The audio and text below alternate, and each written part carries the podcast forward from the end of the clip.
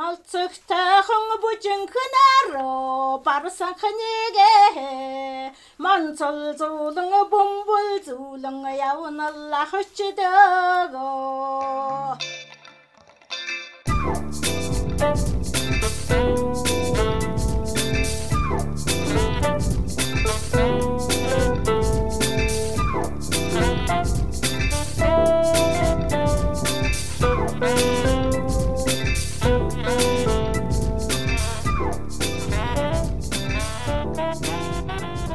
Всем привет, это подкаст «Глагольная группа». Здесь мы простым языком говорим о том, как сложно устроен язык. Ну, мы говорим просто, а наши гости, как выяснилось, не всегда просто. Надеемся, вы это переживете. Меня зовут Дмитрий Коломацкий, я лингвист и Python-разработчик. Меня зовут Игорь Исаев, я лингвист-диалектолог. Ну и действительно, мы решили сделать подкаст таким образом, чтобы первая часть была максимально простая и годилась для прослушивания, например, на ночь. Если вы засыпаете, вы ставите наушничек и слушаете нашего гостя и немножко нас. А в середине мы делаем некоторую отбивочку, начинается хардкорная лингвистика, где лингвист рассуждает о том, что записано, как это выглядит. Но так или иначе мы делаем это двухчастным, чтобы покрыть максимальные интересы вас, нашей аудитории. Кто-то, в принципе, заснет хорошо и под неизвестные лингвистические термины, но э, и обычно мы стараемся в конце, после хардкорной части, включить какие-нибудь песни, сказки, истории, благословения. Поэтому, может быть, вы промотаете до той части, если вам будет слишком сложно, и послушайте, что мы приготовили интересного в конце выпуска. Ну, отлично. Ну что, тогда мы стартуем. А, у нас в гостях Илья Грунтов. Илья, скажи, пожалуйста, чем ты занимаешься, кто ты как лингвист? Я последние лет 20 или даже больше работаю в Институте языкознания Российской Академии Наук в группе монгольских языков и занимаюсь, соответственно, монгольскими языками. Монгольский язык на самом деле не один, сюрприз. Их много. Монгольских языков не так много, как языков Дагестана, но тем не менее их все-таки значительное количество, и обычно люди про большинство из этих языков даже никогда и не слышали. То есть, если мы говорим про языки России, то люди знают такие монгольские языки, конечно, как бурятский и калмыцкий, но обычно, например, никогда не слышали, ну, за исключением э, некоторых людей, редко слышали про хамниганский язык, который тоже монгольский язык, на котором говорят в России. Кроме того, есть множество монгольских языков, на которых говорят и в других странах. Например, могольский язык в Афганистане или язык кандя, дунсянский, баанский, широигурский, в Китае. Э, это все тоже языки, которые относятся к монгольской группе. Тут я должен сказать две вещи. Во-первых, проявляя педантизм, формализм, и опасаясь, что люди пойдут на сайт института и не найдут там группу монгольских языков, формально э, Илья Грунтов, старший научный сотрудник отдела Урал-Алтайских языков. И по поводу языков, да, калмыцкий, бурятский очень многие или почти все знают, но вот я думаю, что мало кто знает из широкой аудитории, что это языки, относящиеся к группе монгольских языков. Да, часто спрашивают, а вот это монгольский язык, это тюркский язык? Нет, он не тюркский. Это языки совершенно другой группы, хотя и отдаленные им родственные. Вообще говоря, наш отдел, в котором я работаю, называется отдел Урал-Алтайских языков, но сейчас обычно ни в каких классификациях Урал-Алтайские языки не выделяются как такая какая-то единая группа. И это все восходит к разным классификациям середины 20 века и раньше. С тех пор довольно много что изменилось в подходах классификации языков. Ну и надо сказать, что монгольские языки традиционно относились к так называемой алтайской семье языков. Но сейчас существование алтайской семьи языков как единой общности – это очень такой дискуссионный вопрос, по поводу которого ведутся разного рода научные споры, довольно активные последние 200 лет. Вот, и до сих пор так и нет окончательного результата. То есть в рамках вот этой вот большой алтайской теории монгольские языки объединяются в единую такую большую семью вместе с тюркскими языками, тунгусо-маньчжурскими языками, корейским и японским. Однако многие ученые эту классификацию не принимают и считают, что те несомненные сходства, которые мы наблюдаем между всеми этими языками, являются результатом более поздних контактов, а не древнего родства. Собственно, основной предмет споров – это то, как объяснить вот те сходства, которые мы наблюдаем. Являются ли эти сходства новоприобретенными или, наоборот, унаследованными от единого предка. Если бы у нас были способы поставить точку в этом вопросе, ее бы, наверное, поставили, но до сих пор даже применение самых современных методов пока не дает нам возможности дать окончательный ответ. Почему, например, не очень работают все эти филогенетические методы? Потому что ученые не могут согласиться по поводу конкретных слов, а какая у них, собственно, этимология, какое у них происхождение. То есть вот у нас есть слово «кара», черный, в тюркских языках есть промонгольское слово «кара» — «черный». Является ли это заимствованием, является ли это общим древним словом? А оно присутствует во всех тюркских языках, во всех монгольских языках. Да? Здесь возникает множество разных вопросов, и точного ответа пока нет. Споры продолжаются, то есть одно время казалось уже, что такой мейнстрим европейской лингвистики в том, что алтайские языки друг другу не родственны, с другой стороны, появляются все новые и новые работы. Недавно была статья в журнале Nature, которая была посвящена как раз доказательству того, что все равно эти языки родственные. Правда, они там уже называются не алтайские, а трансевразийские, но смысл на самом деле тот же самый. Речь идет все про те же пять больших языковых групп. Ну и тогда, наверное, самое время спросить в экспедиционном сезоне про экспедицию этого сезона. В этом году мы ездили в Монголию. У нас была такая международная экспедиция, были в ней ученые из разных стран, были ученые из Израиля, России, Финляндии, Монголии, ну, можно сказать и так. У нас э, экспедиция была состояла из двух частей. В первой части у нас был фактически один состав, в другой части был другой состав. Мы ездили э, сначала на север, в северо-восточную часть Монголии, в восточную часть Монголии, Монголия очень большая страна, в ее разных частях проживают самые разные народы, не только монголы. И вторая часть экспедиции, в которую мы ездили вместе с Павлом Рыкиным из Питера, Михаилом Грунтовым и Токтох Баттером, она была в Селенгинский аймак Монголии, это на север, а в, восточную часть мы ездили вместе с моими коллегами Юхой Янхуниным Екатериной Груздевым, Ольгой Мазо, Вячеславом Ивановым. Были такие очень познавательные экспедиции. Мы в основном Наша цель заключалась в том, чтобы изучить состояние современное хамниганского языка в Монголии. Это хамниганский язык, как я уже говорил, это один из монгольских языков, на котором говорят люди, проживающие сразу в трех странах. Они живут в Китае, они живут в Монголии, они живут в России, а, в Читинской области, в Забайкалье, вдоль рек Анон, Шилка, Аргунь. То есть, хотя они живут в трех странах, на самом деле все они живут относительно рядом друг с другом. Вот, то есть вот эта вот область Монголии, России и Китая, на самом деле это довольно ограниченная, ну нет, она довольно широкая, но тем не менее это все примерно одна и та же зона. Да? То есть на самом деле, поскольку хамниганы, как и многие другие монгольские народы, являлись долгое время кочевым народом, да, то это все была область их традиционных кочевий. Но в результате разных событий начала 20 века многие хамниганы ушли из России на территорию Китая и Монголии. Но это была не первая их миграция. До этого там, в 17 веке, наоборот, хамниганы с территории Маньчжурии приходили в Россию и так далее. В общем, там в этих местах происходит такое, происходило постоянное перемещение народов. Вот как они перемещались, более-менее понимаем. А как вы там перемещались? Вот как там с дорогами, как там э, с обстоятельствами жизни? Вот это все еще интересно. В Монголии очень много разных климатических зон. Монголия вообще разная страна, да. Иногда бывает такое представление, что Монголия это... Степь, да. Степи, холмы. Еще иногда вспоминают пустыню Гоби. Вот еще пустыня там есть, где динозавры лежат пачками.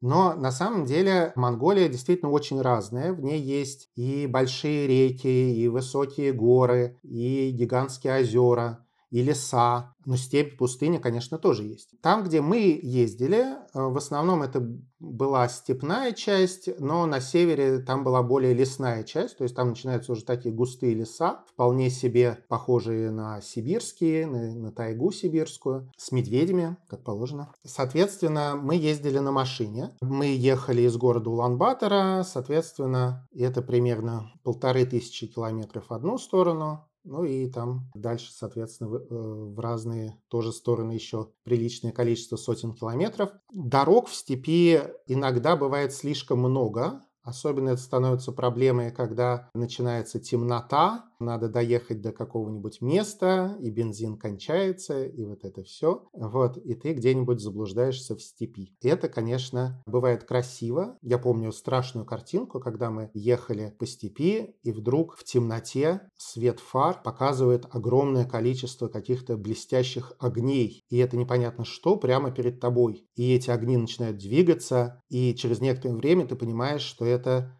глаза овец да, что машина приезжает к какому-то загону, да, и перед тобой в темноте стоят овцы. Овец не видно, видны только их глаза, которые отражают свет фар, и зрелище совершенно такое безумное, как бездна смотрит в тебя. Правильно ли я понимаю, что две полоски, а не асфальтированные дороги? По степи идут в основном не асфальтированные дороги, грунтовки, причем это устроено примерно таким образом, что когда идут дожди, например, да, дороги портятся, а люди, недолго думая, прокладывают еще одну дорогу рядышком, потом еще одну дорогу рядышком, и в конце концов ты едешь и видишь перед собой сад расходящихся тропок, и тебе надо, значит, куда-то выбрать, куда ехать, и в итоге это бывает иногда довольно сложной задачей. Хорошо, если удается найти какое-нибудь жилье, где есть какие-нибудь люди, которые могут подсказать и махнуть в нужную сторону. Обычно, конечно, интернета нету. Илон Маск все обещает над Монголией сделать. Экспедиция к кочевому народу — это что-то особенное. Видимо, я сразу себе представляю, представляю, его же надо сначала найти.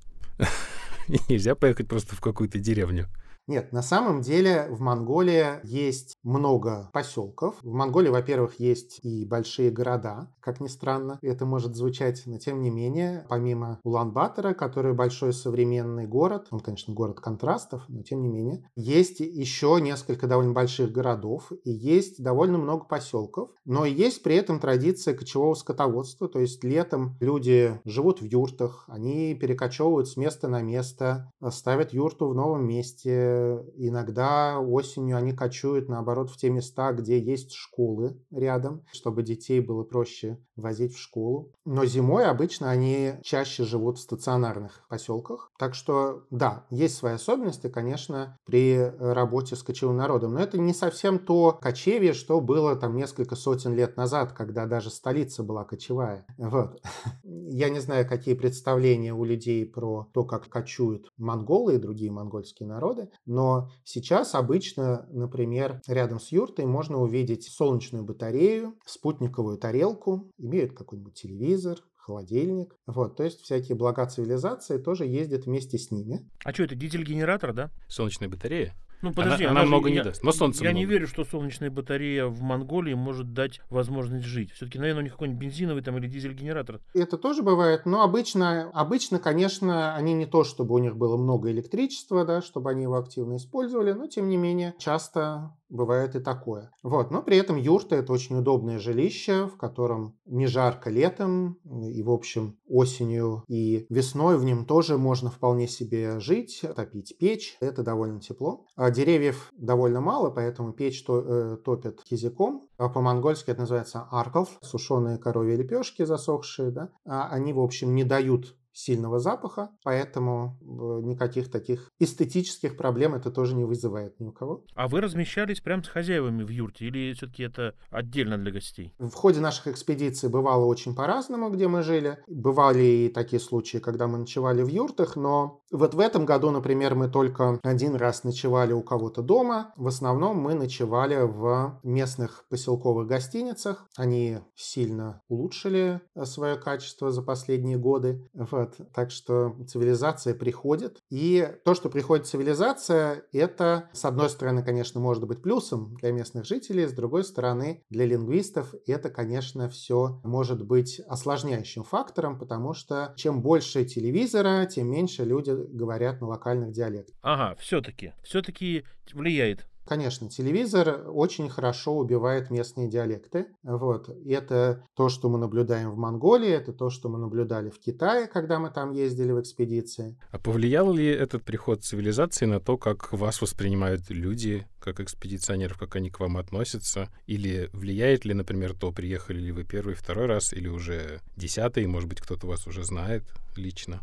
Ну, это, конечно, очень важный фактор. То есть, и на самом деле отношения очень разные в Монголии и в Китае, например. В Китае в целом гораздо больше уровень настороженности по отношению к чужакам. При этом ну, опять же, если заехать в Китай там совсем в глубинку, то люди очень радушные и очень радуются, но, правда, потом приходит полиция и спрашивает, а что это вы здесь делаете? И спрашивают в том числе с наших радушных хозяев, что уже не так весело. Вот, но тем не менее, люди все равно относятся к приезжим, к людям, которые изучают их язык, очень гостеприимно. В Монголии обычно люди еще более открытые. Бывают некоторые случаи какого-то недоверия, но враждебности враждебности, в общем, мы практически вообще никогда не встречали. А наоборот, обычно, когда ты приходишь и рассказываешь, что ты хочешь делать, люди с большим энтузиазмом начинают помогать, искать каких-то своих знакомых, родственников, всех обзванивать и помогать связаться с каким-то местным комьюнити и наладить какие-то связи. Это обычно очень здорово. И, конечно, если ты приезжаешь уже не первый раз, то это особая радость. Я не был в Монголии 4 года. То корона, то политика. И, и все это было закрыто, туда было не добраться. И поэтому после четырех лет отсутствия я очень обрадовался, конечно, когда приехал в Монголию. Это было такое счастье, счастье, счастье. Вот Монголия, такая любовь всей жизни. Наконец я почувствовал себя ну, практически на родине, в своей, в своей стране. Кругом все говорят на понятном языке, все очень хорошо. Прекрасные люди, которые открытые, душевные, которые рады пообщаться, рады поговорить, рады помочь. Это прям большое счастье. Приезжайте все в Монголию, в Монголии хорошо. Я предполагаю, что большинство носителей языков многоязычны, скорее всего, они знают свой миноритарный еще какой-то, может быть, есть какая-то лингва франка, это монгольский язык. Да, и это вообще многоязычность, это очень интересный вопрос. Особенно, например, с хамниганами, да, которых мы специально изучали вот в последние годы, с которыми взаимодействовали, у них вообще очень интересная этническая история. И это такой народ, который обладает исходно двумя родными языками, относящимися к совершенно разным языковым группам исходно, в идеальном случае, да, хамниганы владели хамниганским языком монгольским, который относится к монгольской языковой семье, а также владели хамниганским языком, который являлся диалектом фактически венкийского языка, языка тунгусо-маньчжурской группы, которая совершенно другая, хотя и отдаленно родственная, как я считаю. Но проблема в том, что вот этот исходный билингвизм, хамниган, он в большей части мест утерян. То есть в России сейчас все хамниганы, которые вообще владеют языком, да, они владеют только языком монгольской группы. В Китае в этом смысле как раз сохранилось в наилучшей степени все, то есть именно там э, хамниганы умеют говорить и на хамниганском ивенкийском, и на хамниганском монгольском, и даже сами себя они называют эвенки, да, то есть как бы эвенки. И это на самом деле в традиционной китайской номенклатуре меньшинств там не выделяют хамниган отдельно, как отдельный народ, там они причисляются к эвенкам. В Китае выделяется список из, кажется, 50 50 национальностей, которые являются национальными меньшинствами, официальными признанными, получающими какую-то поддержку от правительства, да, и, соответственно, вот э, в рамках вот этой классификации хамниганы причисляются к ивенкам. Хамниганы в Монголии, у них еще хуже ситуация. На самом деле хамниганы в Монголии в очень редких случаях владеют хамниганским языком. То есть хамниганский язык в Монголии находится в самой угрожаемой ситуации, то есть его уже, можно сказать, почти не осталось. То есть то, что мы записываем, это, конечно, уже такие, можно сказать, следы хамниганского языка. Да? То есть э, несколько человек мы встречали, которые еще говорят на хамниганском языке в Монголии, но это уже прям большая-большая редкость да, молодежь не говорит по-хамнигански в Монголии. В отличие от России и Китая, где есть люди более молодого возраста, которые говорят по-хамнигански. В Монголии с этим ситуация гораздо хуже. Вот. Но возвращаясь к теме многоязычности, вот как раз в Китае хамниганы прям потрясают, потому что вот у нас есть простые скотоводы, которые кочуют, которые, в общем, не имеют часто никакого образования, кроме средней школы. И вот они владеют все двумя хамниганскими языками, да, монгольским, тунгусо-маньчжурским. Они владеют китайским языком а совершенно прекрасно. Они владеют литературным монгольским языком, который они учили в школе. И еще иногда в школе им дают иностранный язык. Это может быть английский, это может быть японский. Конечно, они им, ну, в общем, нельзя сказать, что они им владеют, но они его пытались учить.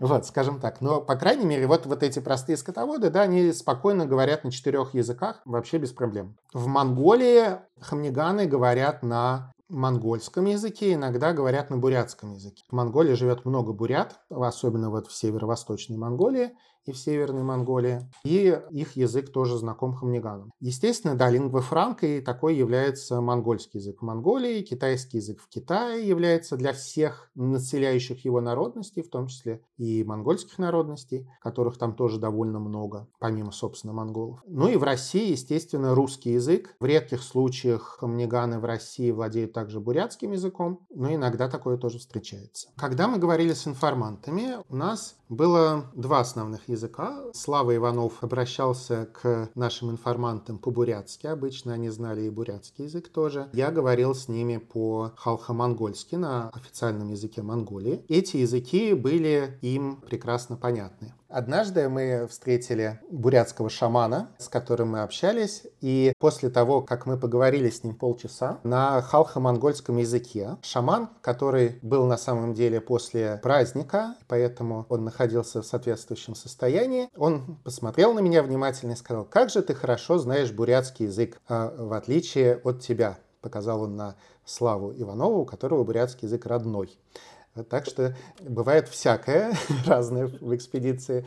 Это к вопросу о тех языках, на которых мы разговариваем. Вот. Иногда Слава пытался говорить с хамниганами по-хамнигански, и это тоже был такой возможный вариант. Вообще, это очень правильный вопрос, потому что методически это довольно интересная история. Да? То есть, когда мы в России, да, и нам надо что-то спросить у хамниган, как называется что-нибудь, или попросить перевести какие-то фразы. Да, в этом случае очень удобно удобно, что все знают русский язык, и так записать какую-то лексику, записать какие-то переводы предложений и так далее. В Китае тоже есть совершенно не похожий на хамниганский язык, язык китайский. Да, с нами в наших китайских поездках была прекрасная Ольга Михайловна Мазо, которая владеет китайским как родным практически. Она говорит, она, соответственно, переводила то, что мы хотели сказать на китайский язык, и, соответственно, хамниганы или другие монгольские народы, которые, с которыми мы там общались, баргуты, дагуры, чехары, они все спокойно переводили на свой язык то, что мы просили их, говоря по-китайски.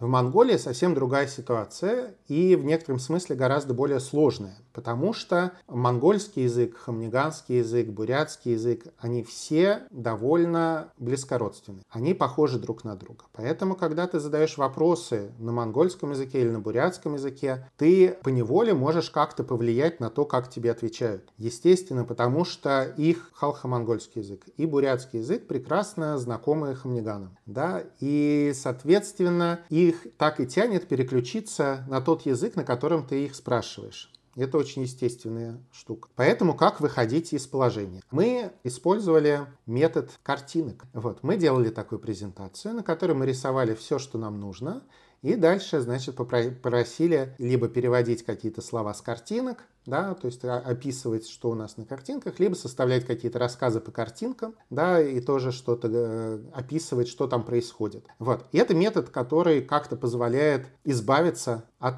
этой проблемы, от того, что язык, на котором мы говорим, влияет на тот язык, данные которого мы хотим получить. Монгольские и бурятские языки, они взаимопонимаемые, но с некоторым трудом. А, ну, например, можно сказать для того, чтобы проиллюстрировать разницу между этими языками, да, например, что в бурятском языке есть личное спряжение глаголов, а в монгольском языке его нет. Раз уж у вас подкаст «Глагольная группа», то вот вам про глаголы. Вообще говоря, конечно, языки родственные, и если приноровиться пересчитывать, э, делать фонетические соответствия в уме, пересчет с одного языка на другой, то можно наловчиться. Но первоначально, вот, когда буряты с родным бурятским языком приезжают в Монголию, им бывает сложно. Вот, то есть это не то, чтобы приехал и сразу все понял. С калмыцким взаимопонимание еще меньше. Вот, то есть Калмыкам еще сложнее бывает в Монголии даже, чем бурятам. Но, естественно, в ситуации, когда эти народы живут рядом друг с другом, то есть, например,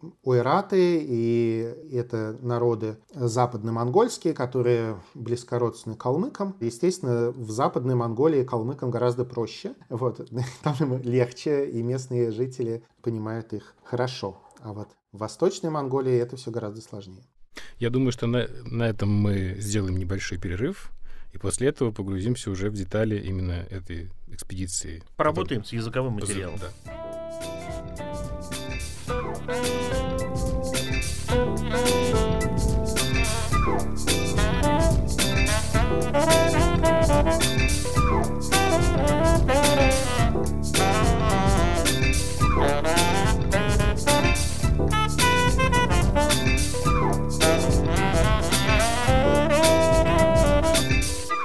Сейчас я поставлю одну хамниганскую песню. Давайте послушаем.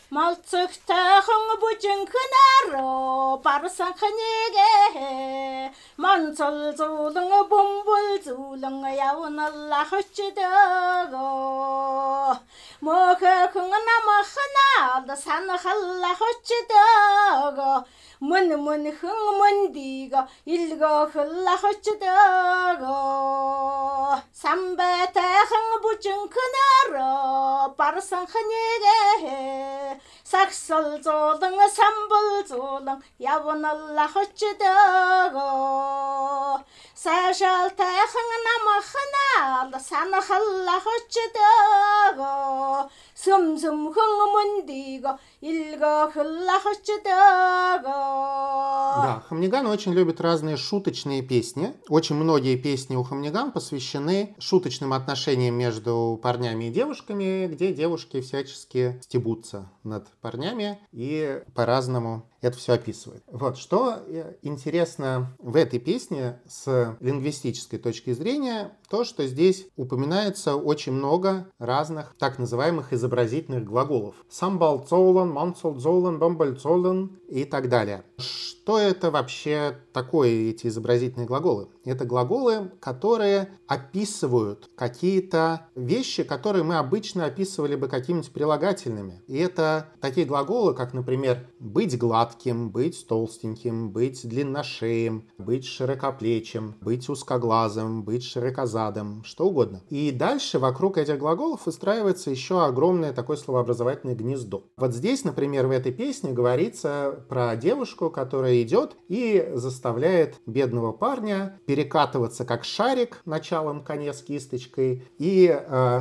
скакать рысью на приземистом коне и описывает всячески и этого коня, и этого парня, и все, что происходит с помощью вот этих самых изобразительных глаголов. Ну, например, сейчас вот будет такая загадка для, для ведущих подкаста. Сейчас я назову три группы слов. В каждой группе слов изобразительные глаголы, которые объединены некоторым общим значением. И ваша задача, я думаю, что вы, наверное, не знаете монгольских языков никаких, понять, что же значит каждая из этих групп слов. Одна из этих групп слов обозначает поведение каких-то толстеньких, кругленьких объектов. Другая группа слов обозначает что-то очень шероховатое, неровное, топорщистое, заостренное. И, наконец, третья группа слов обозначает что-то очень гладкое, плоское и скользкое. Но отличается от первого, правда? А, то есть это не, не круглое и шарообразное. Да, одно круглое шарообразное, другое шершавое и остренькое, и третье гладкое и скользкое. Итак, это слова халхо-монгольского языка. Первая группа. Гелих, гельчих, мелих, меших, мелих, мялайх, тлих. Вторая группа. Арджих, бардзайх, тарсайх, ирджих, арджайх, барсайх, арчих. И, наконец, третья группа. Помбах, бомбих, гових, тонтах, овайх, думбих, волцах. Слушайте, во-первых, у меня уже сразу есть варианты, да. Да-да-да, давайте, давайте. У меня такая идея, что это как в английском языке, там есть вот такие глаголы, которые по своему звучанию отображают или форму, или э, звук или даже там отцвет. И поэтому вот как бы казалось, что вот третья группа это как раз округлые, первая это, по-моему, скользкие, вторая шероховатые. Вот У меня ровно на... Ну, не то, что значит, я склонился к тому, что все эти с сонорным РЛ в коне, которые были, это округлые.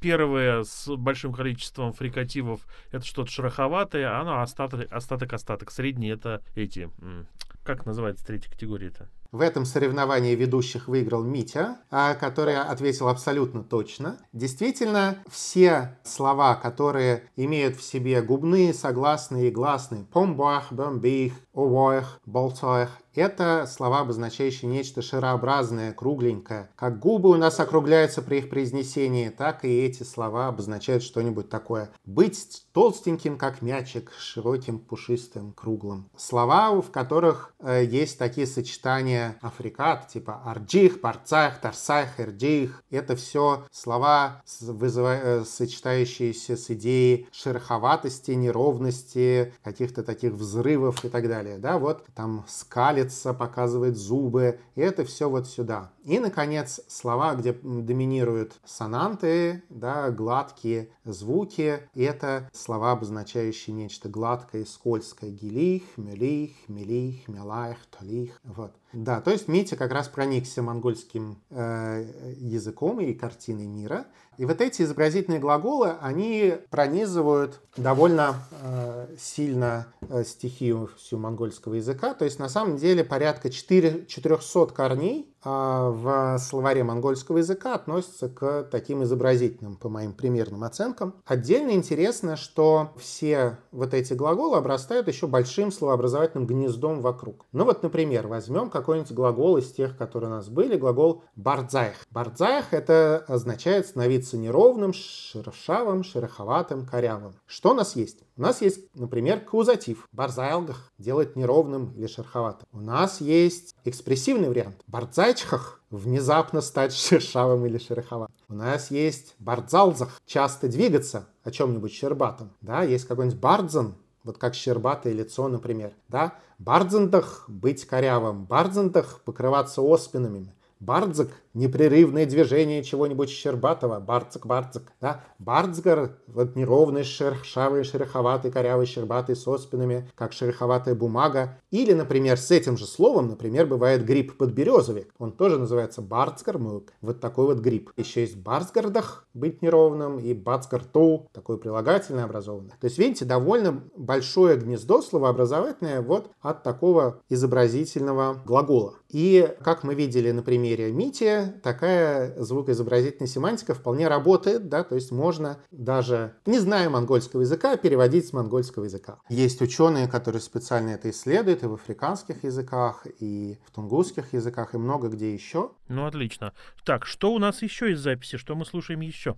Что еще послушаем? Давайте послушаем то, как хамниганы говорят про отличие своего языка от монгольского. Те kumsuk chikuk te mana ina хамниган юун тичнуго их нуго хато к усгоди хартак те к Дело в том, что хамниганский язык прям стоит особняком среди других монгольских языков, потому что он отличается особой фонетической архаичностью. Я вообще говоря, когда начинал заниматься монгольскими языками, первый мой такой научный интерес это были средневековые монгольские языки, языки памятников там, 13, 14, 15 веков. Тогда язык довольно сильно отличался от современных монгольских языков. Ну, достаточно сказать, например, что в средневековом монгольском языке было, например, согласование глагола с подлежащим, ну не совсем по роду, но по полу субъекта, с которым он связан. При том, что в современных монгольских языках грамматический род отсутствует вообще как класс. В средневековом монгольском языке и глаголы могли принимать формы женского и мужского рода. И могло быть, например, еще согласование по числу, тоже такие вещи, которые совершенно исчезли в современных монгольских языках. Язык отличался очень сильно. При этом происходило еще много разных фонетических изменений. И вот удивительным образом в хамниганском языке многие эти фонетические изменения не произошли, которые случились с окрестными северно-монгольскими языками. И это крайне любопытно. И, собственно, это то, что меня заинтересовало, когда мы начали впервые делать какие-то подходы к хамниганскому языку. Поскольку в тех записях, которые делались, например,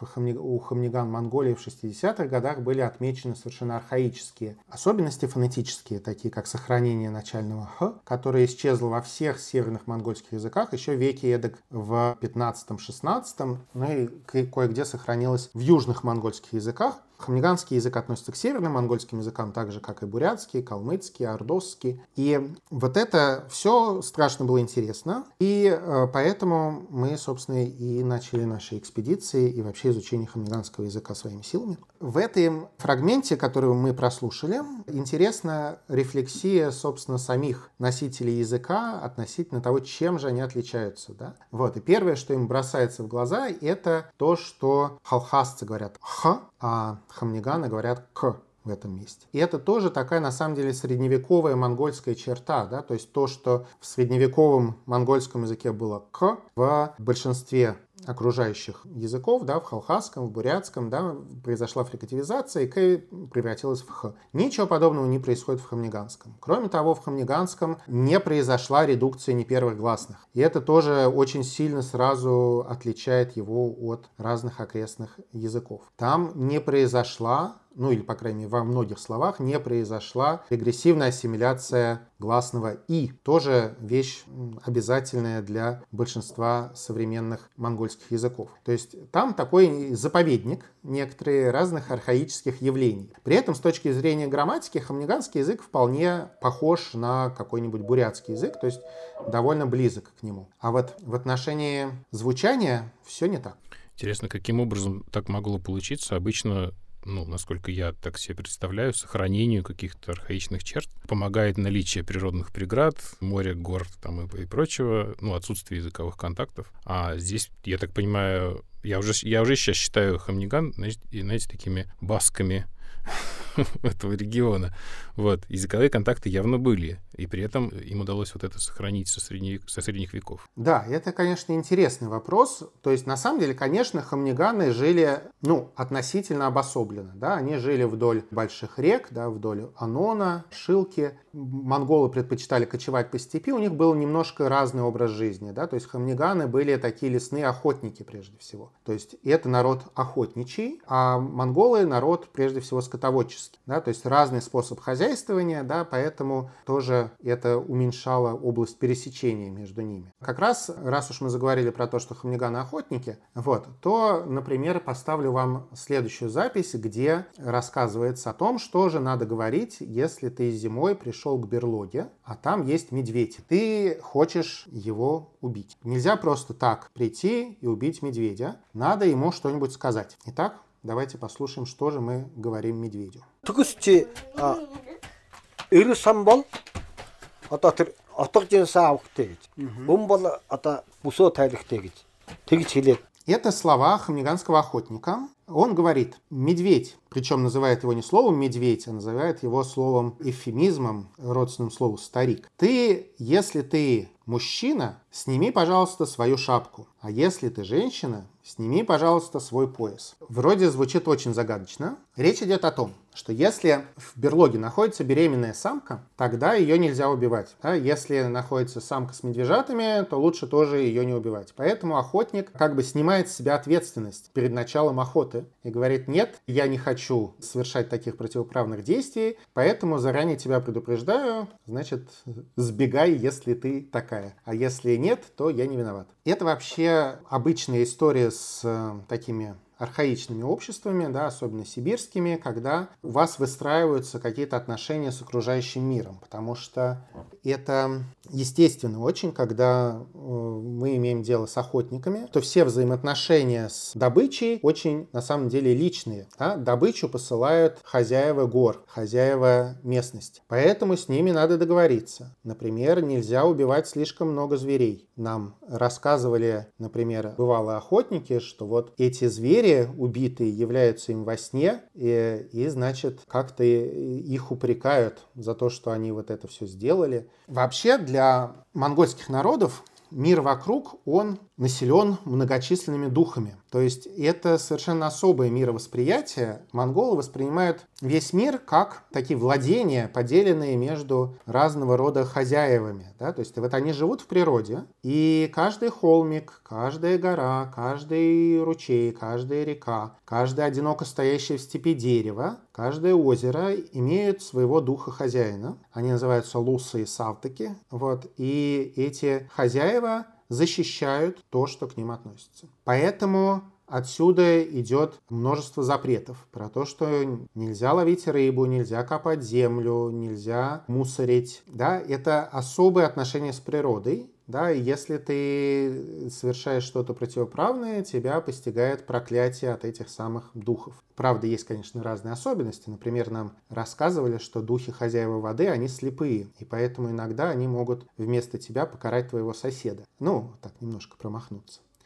а, если ты делаешь что-то нехорошее учитывая вот эту вот магическую реальность вокруг, насколько вообще эти эфемизмы распространены? О, да, про это я могу много рассказывать. У нас есть про это несколько статей. Вообще говоря, мир эфемизмов в Монголии прям очень хорошо развит.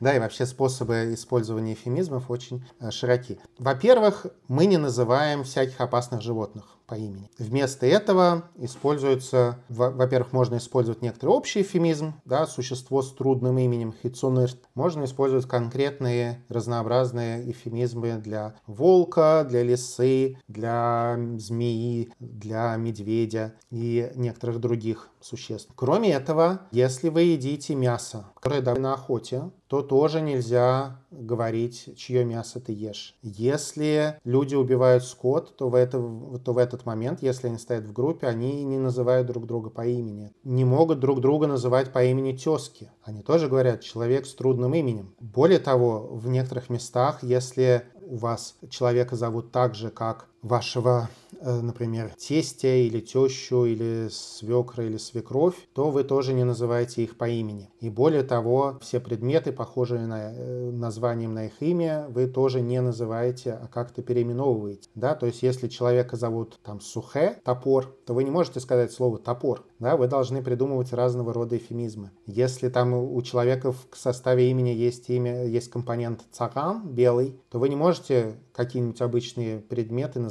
цаган. Вы должны э, сказать там блестящий там, или еще какой-нибудь светлый, но не можете сказать слово белый. Кроме этого, есть много ограничений, например, для женщин, вот, которые входят в семью, для невесток, да, то есть, ну, это тоже не, специфически монгольское явление, да, это явление встречается по всему миру, да, что разных родственников мужа нельзя называть по имени, и возникают даже специальные женские языки. Вот э, описание такого женского языка у калмыков, например, существует довольно подробное. Ну и у монголов, естественно, и у хамниган. Особые есть запреты для беременных женщин. Ну, беременным женщинам вообще мало чего можно. Но кроме этого, кое-где мы встречали языковые запреты, что им нельзя говорить разные вещи. Э, кроме этого, особые, например, э, ситуации, когда вы находитесь в дороге, и если вы едите в дороге, то есть вне своего дома, то вы тоже пищу называете особым способом. Об этом вот э, женский язык, это мне напомнил Владимир Михайлович Алпатов рассказывал, вот, э, как в Японии вот э, жена должна называть, не называть родственников мужа, это прямо все действительно очень так соответствовало тому, что вы сейчас рассказывали. Конечно, да, это и на Кавказе, и в Австралии. В Австралии даже, по-моему, есть так называемый тещин язык, где зять использует специальную речь для разговора с тещей. У них там чуть не лексема отдельная или что-то такое. Вот, если хотите, можем последнюю песню вам поставить. Она прям, это практически гимн Хамниган. Я сразу вам расскажу ее перевод. Это, опять же, такая шуточная песня, в которой сопоставляется лошадь и молодой человек. Ну, практически как у Тютчева в стихах, да, одна строфа про природу, другая про человека с лопоухими ушами мой гнедой, раз он с гривой, то он конь. И вторая строфа про человека. Вот этот человек, который говорит глупости, раз он в Дели, да, в традиционной одежде, значит, он считает, что он и человек.